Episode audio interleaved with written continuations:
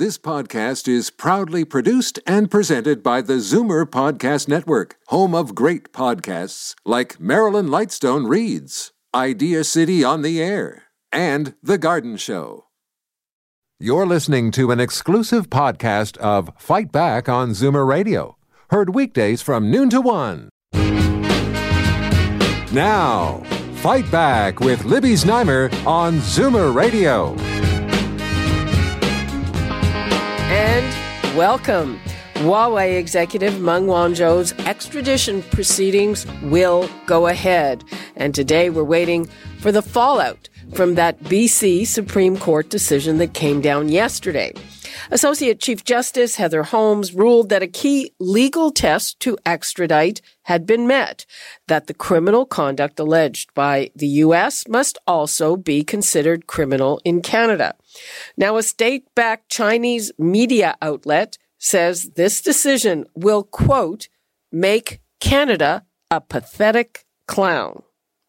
There will no doubt be more economic consequences.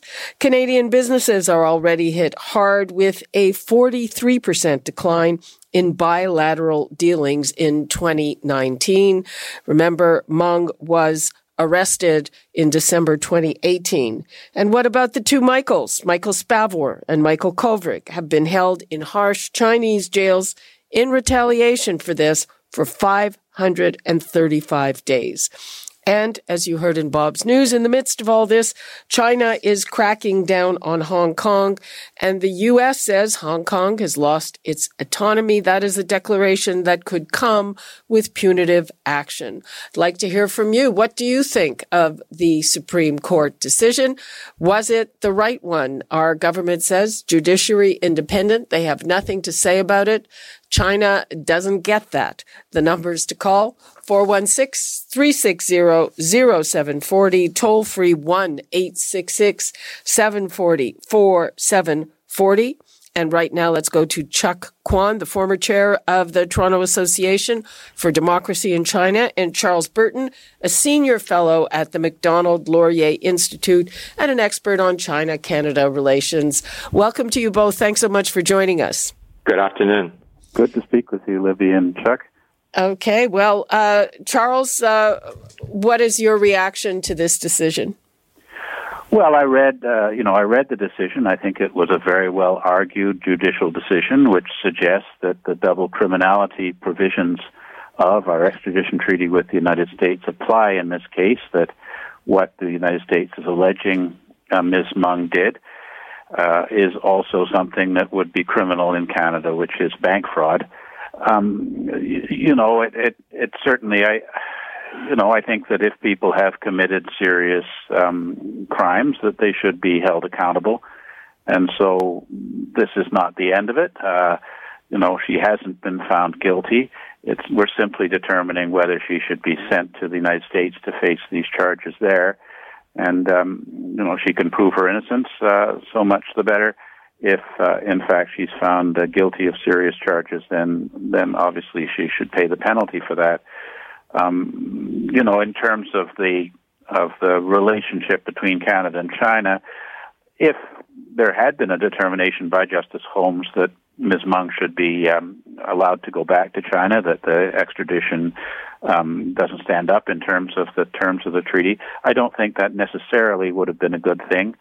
Um, as we know, the Chinese government staged a photo op showing of various people um, not social distancing, incidentally, uh, um, holding up victory signs and celebrating Ms. Meng's release, and that could have further emboldened the Chinese government to believe that their policy of imposing arbitrary non-tariff barriers to violate Canadian um, and Chinese trade contracts, resulting in losses of billions of dollars to farmers, and their policy of uh, hostage um, uh, diplomacy to try and pressure the Canadian government was successful. I, I want to get to that in a moment, but first let's bring uh, Chuck in. Hi, Chuck. Hi, Libby. Uh, so, uh, yeah, I, w- I want to get to that photo op uh, in a, in a moment. But what's your reaction to this um, to this decision?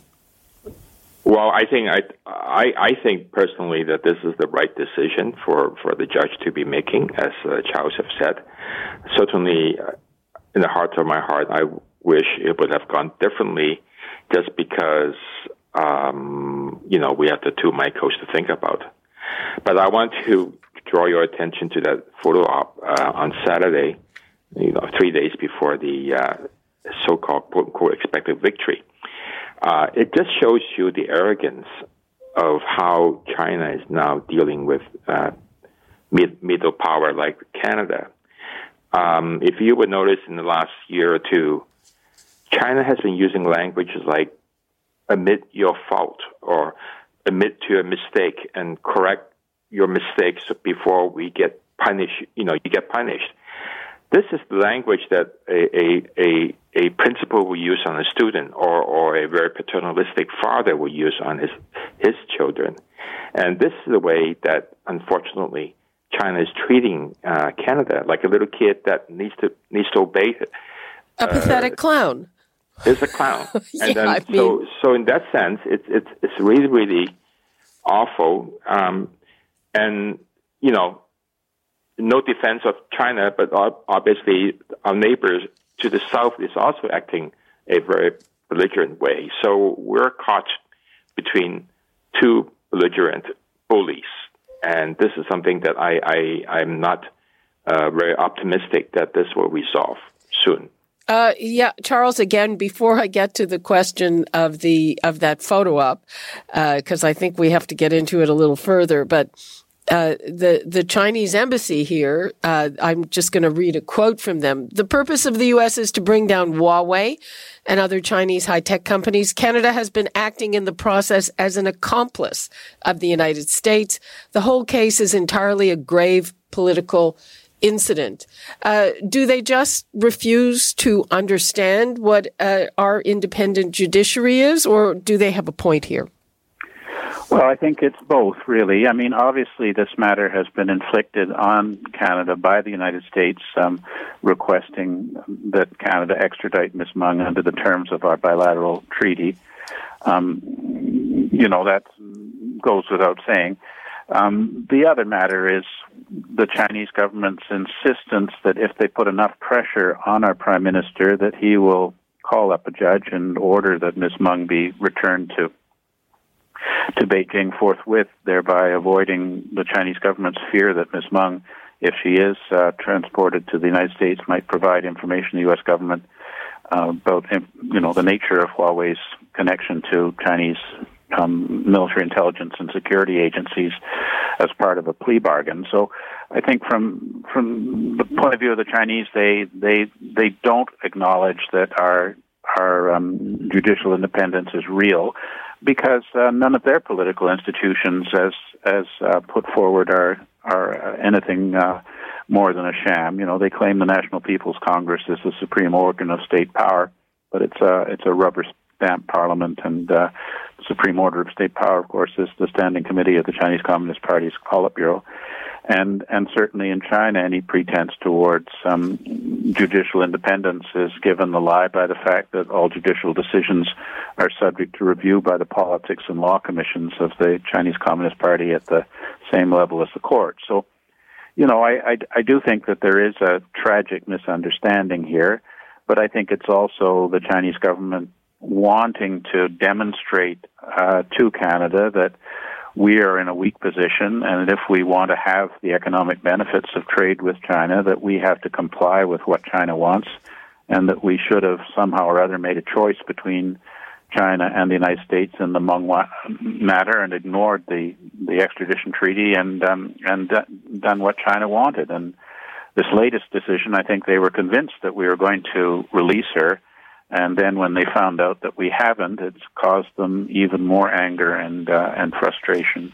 Uh, I would like to open this up. I know that uh, in months previous, when we talked about this case, we had a lot of listeners who think, who thought we should let her go. Why should we get in the middle of this? And the United States is not necessarily going to thank us for helping them out in this matter. On the contrary, they uh, might be punishing us in terms of trade and all of that as well. So let me uh, give the numbers out again 416 360 0740, toll free 1 866 740 4740. We are talking about a BC Supreme Court decision from yesterday that the extradition of Meng Wanzhou should and will go ahead. It was not a decision that the Chinese government was expecting. On the weekend, uh, this was baffling to me they staged a photo op on the steps of the courthouse. They had Meng and her team with thumbs up. You know, to me, what that reminded me of more than anything else, but with a smiley face, that scene in The Godfather, you know, where they found the head of a horse in bed. It was a, I took it to be a threat with, with a smiling face. Uh, did I read too much into it, Charles? Well, I, you know, I don't know what was going on there. It looked very suspicious to me. I think uh, maybe it was um, trying to send out a propaganda signal that you know this is how it should be, and that that Canada has been manipulated by the states. Of course, you know the United States has not been helpful to us in the Meng matter the way it should have. You know they haven't assisted us in uh, pressuring the Chinese government to remove the um, the trade um, sanctions against Canadian canola seeds and other uh, matters that have hit us in the bottom line, and they have not been very proactive in assisting us to gain the release of Kovrig and Spavor or even to get consular access. Uh, U.S. Um, consular cases have been continuing using electronic means, phoning and video. Um, Canada's not been given that, so I think from that point of view, there is some some uh, virtue in the argument.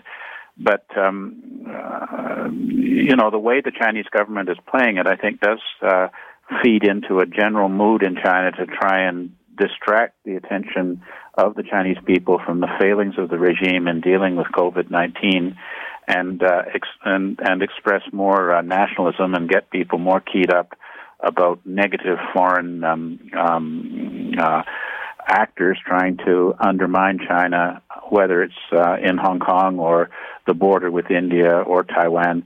They're all over the place with their wolf warrior diplomacy, making very lurid claims that cannot be, uh, you know, which are not valid. And I think it's a matter of uh, of concern in the regime that domestically they're weak, and therefore, if they if they um, drum up more nationalistic sentiment on the part of China, that they will unite behind the the leadership of Xi Jinping, which I think is a leadership that many are now questioning inside the PRC.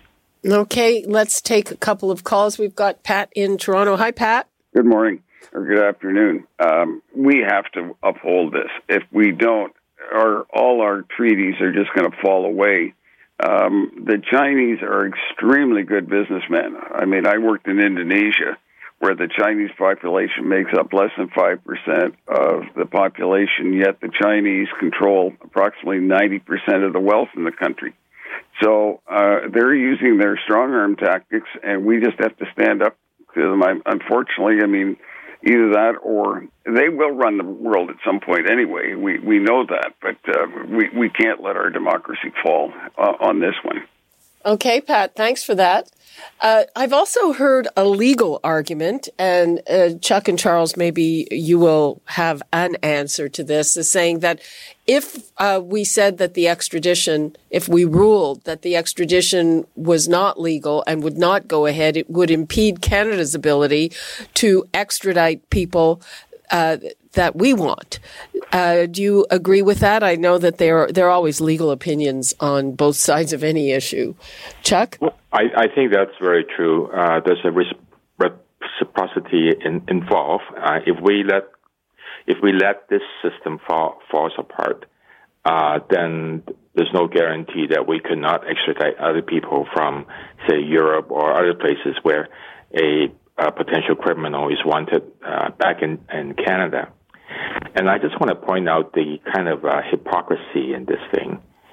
Um, several years ago, when our government was negotiate was trying to negotiate a free trade agreement with China, China had insisted that the extradition law be part of the agreement. That means China has every right to extradite its citizens from Canada back to China if they deemed to commit a crime in in China. So uh, imagine if we were um, for any communist regime that can trump up any charges they want to silence dissent, uh, they would attempt to ex- extradite anybody who is or has been a Chinese citizen uh, back to Beijing uh, for trial and, of course, imprisonment. So this is a, a weapon that China wanted to use for, for its own citizens or past citizens. So this is something that, that I think is also points to the kind of bullying that uh, China is doing. Okay, let's hear from Tony in Brampton. Hello, Tony. Hi, how are you? Fine. How are you? Good. I think uh, China is a bully, and the best way to deal with a bully is to stand up with to them. Uh, we should develop markets in other countries and our own technology. And uh, the same way uh, Trump is a bully, we should stand up to him. He's on his way out. Uh, I, I, I think uh, we should stand our ground. Okay, Tony, thanks for that. Except uh, I want to point out one thing is that, uh, you know, with the rise of protectionism in the United States, who are our biggest trading partners, everybody's saying we, we really have to develop trade with the Asia Pacific, uh, China being the biggest player there. And now, uh, if, if we're not trading with the U.S. and we're not trading with China, you know, that, uh, that kind of narrows the field a lot, uh, doesn't it? Charles. Uh, well, I, I think that uh, you know Tony's got a point. Of course, that uh, we have to stand up to bullies, otherwise they continue to bully us. Uh, there are a couple of things here. Um, prior to their barring our canola seed exports to China, our external trade to China was 4.7 percent. Now it's down to about four percent. That compares with 78 percent to the United States. So at present, um, you know, because they, of the enormous trade imbalance um, due to China's imposition of non-tariff barriers on Canadian access to that market, our dependence with China is relatively small. The the other aspect of it is that most of our exports uh, are uh, agricultural commodities and minerals, that kind of thing, natural resources. And those are on a global market, so that if China, in retaliation, barred Canadian um, uh, commodities trade into China, then that would free up markets elsewhere. I mean, obviously, that's not a desirable consequence, but you know, there's always there's only a limited number of canola seeds grown in the world, and uh, and the market is exists for those for that commodity. So if we can't sell to China, um, we can import substitute. Um, you know, we have a similar situation now with China and the U.S.'s uh, trade deal, where where China has, promises to source a large amount of commodities like soybeans from the United States, thereby uh, taking away our market in China.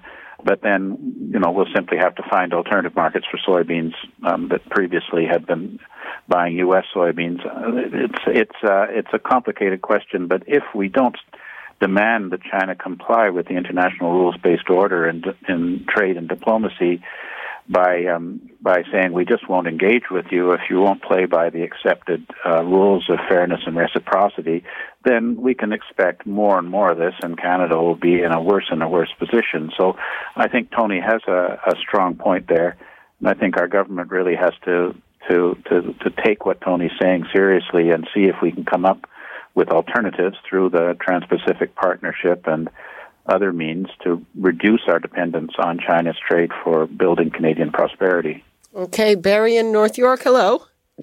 Hi.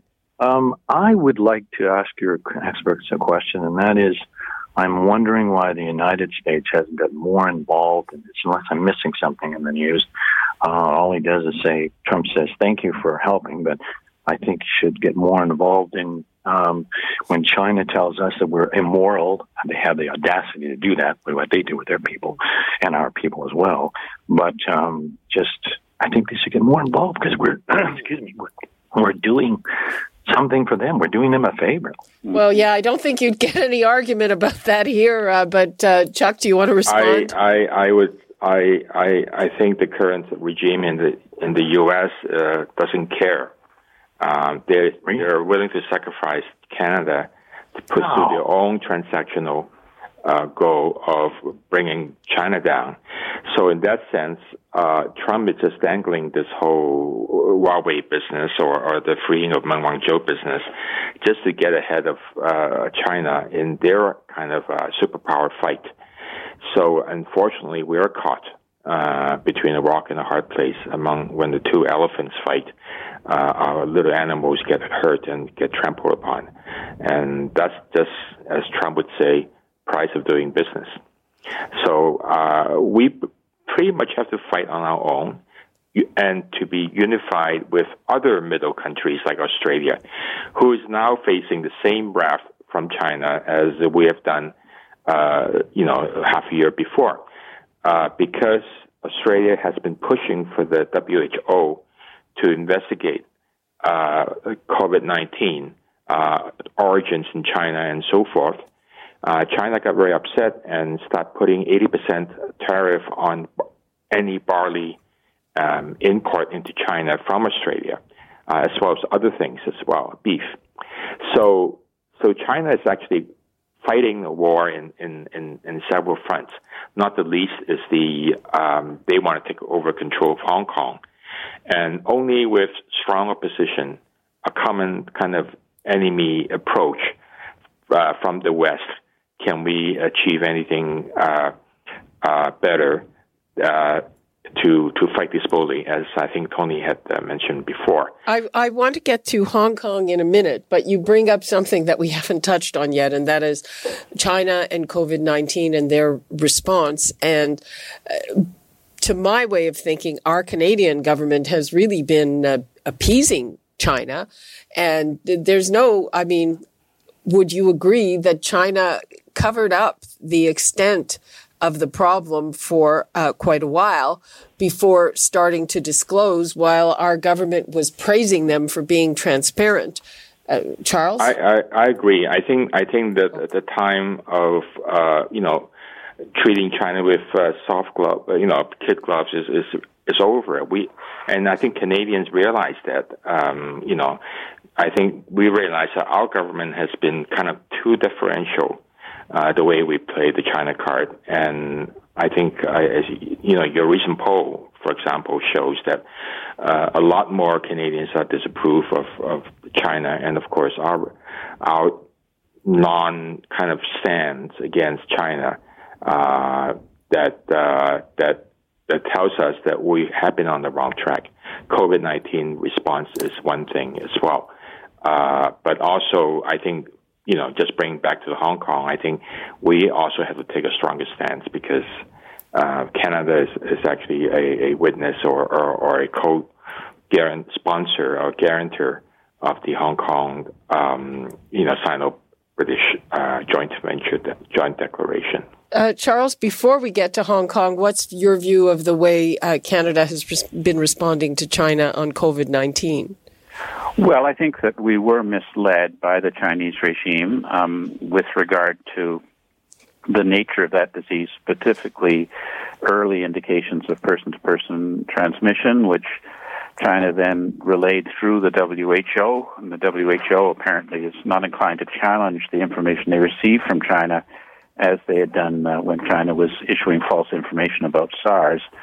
So, for political reasons, China attempted to suppress the information as a result, Canada did not um, engage in measures to uh, limit travel from China into Canada or to engage in vigorous contact tracing, resulting in the greater spread of COVID 19 in Canada and thousands of unnecessary tragic deaths due to the Chinese dissembling on the matter. So, when Australia put forward there should be an independent inquiry as to what happened so that this will not happen again, um, China then lashed out at Australia and suggested that they would stop the import of Australian wines, Australian meat, limit uh, Chinese tourists to Australia, and limit uh, Chinese uh, students from studying in Australia, a major hit to their university sector. So obviously, China is very sensitive about um, the missteps that the regime made in the early stages of the uh, epidemic which could have, um,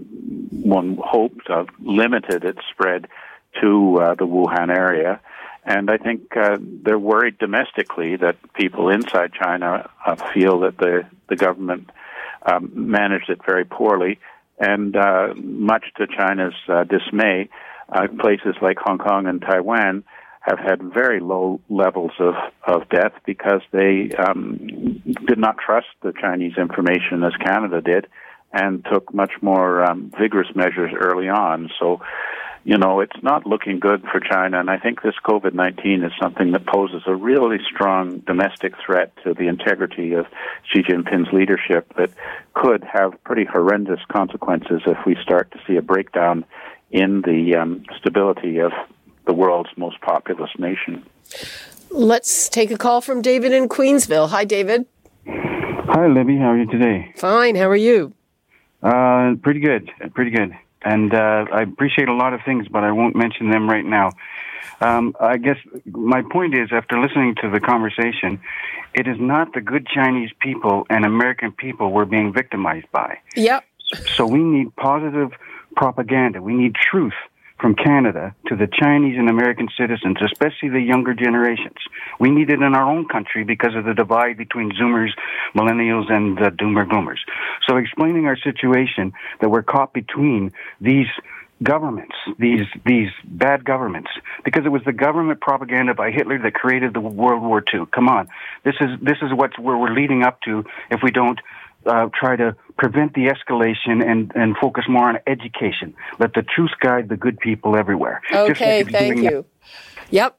Uh, it's, uh, you know, uh, I did recently an interview with the human rights activist, our former Justice Minister, Irwin Cotler, and, and he stopped and corrected me and wanted to make a uh, real distinction between China and uh, the Chinese Communist Party. So, yes, I agree. Chuck, uh, let's talk about Hong Kong for a moment here. So they're cracking down on Hong Kong. Why now? And what should we do about it? We have 300,000 Canadians in Hong Kong. Well, um, they're doing it because under the, cover of COVID 19, um, obviously uh, they felt that the protests that Hong Kong carry out over the last nine months is uh, is basically uh, a challenge to the rule and, and a challenge to uh, splitting up. Um, actually, trying to split up China. So this is something that's very dear to uh, uh, China's heart: is to unify Hong Kong and Taiwan, as well as putting Tibet and, and Xinjiang region under con- more control of China. So this is their way of saying, okay enough about waiting for this for 50 years. We're just going to do it right now just to prevent any more uh, disaster coming in. Um, but the long game is that I think China and the U.S. are playing a kind of um, chicken, a game of chicken, and seeing who blinks first. Obviously, Hong Kong is very important in in in to China. Uh, at both as a, uh, port of entry of all the investment money.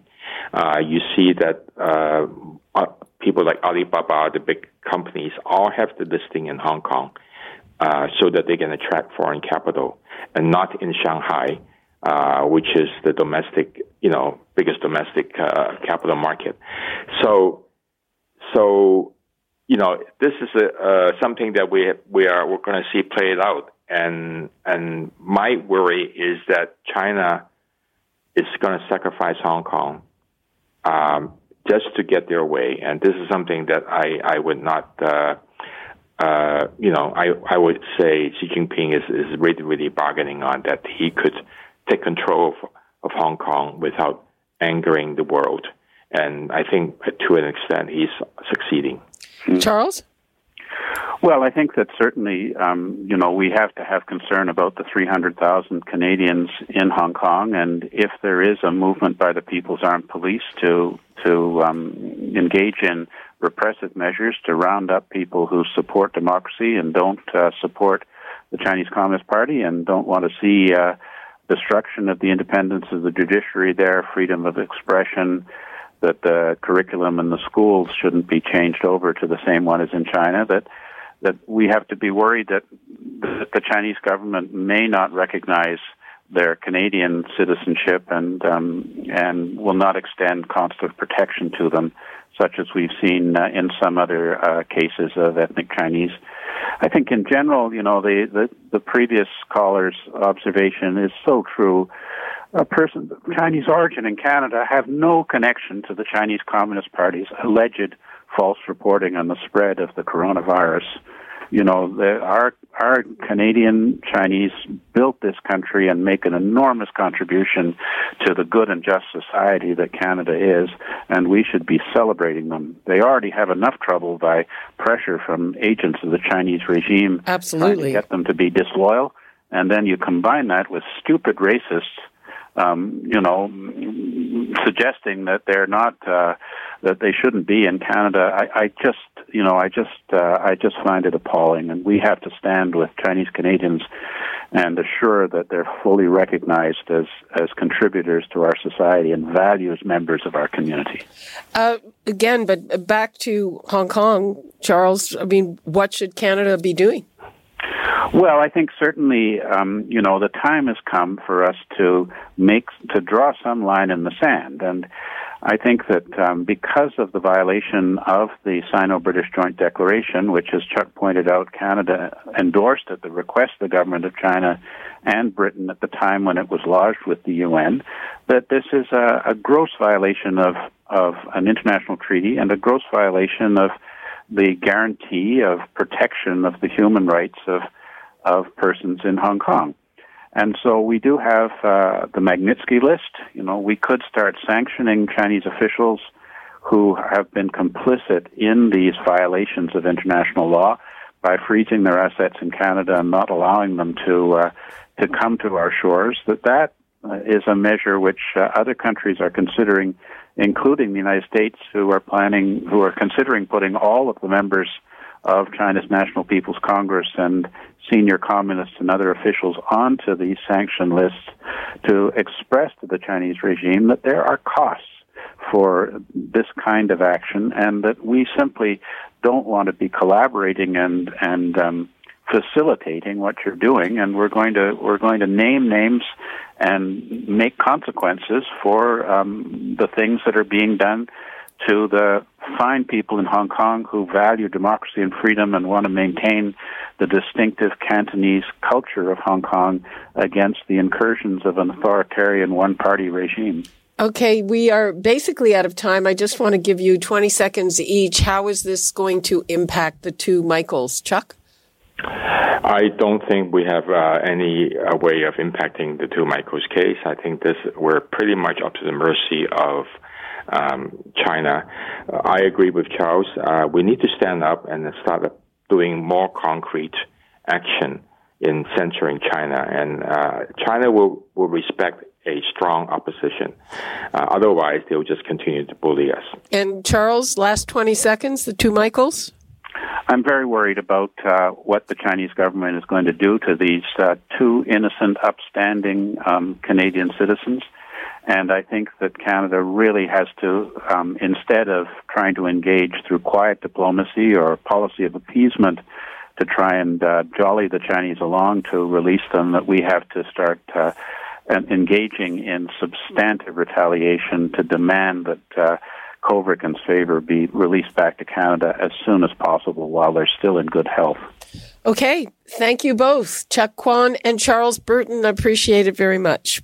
Good Thank to speak with you again. Bye, Chuck. Nice bye. Bye. Bye. Bye. You're listening to an exclusive podcast of Fight Back on Zoomer Radio, heard weekdays from noon to one. You're listening to an exclusive podcast of Fight Back on Zoomer Radio, heard weekdays from noon to one. You're listening to an exclusive podcast of Fight Back on Zoomer Radio Heard weekdays from noon to one. This podcast is proudly produced and presented by the Zoomer Podcast Network, home of great podcasts like Marilyn Lightstone Reads, Idea City on the Air, and The Garden Show.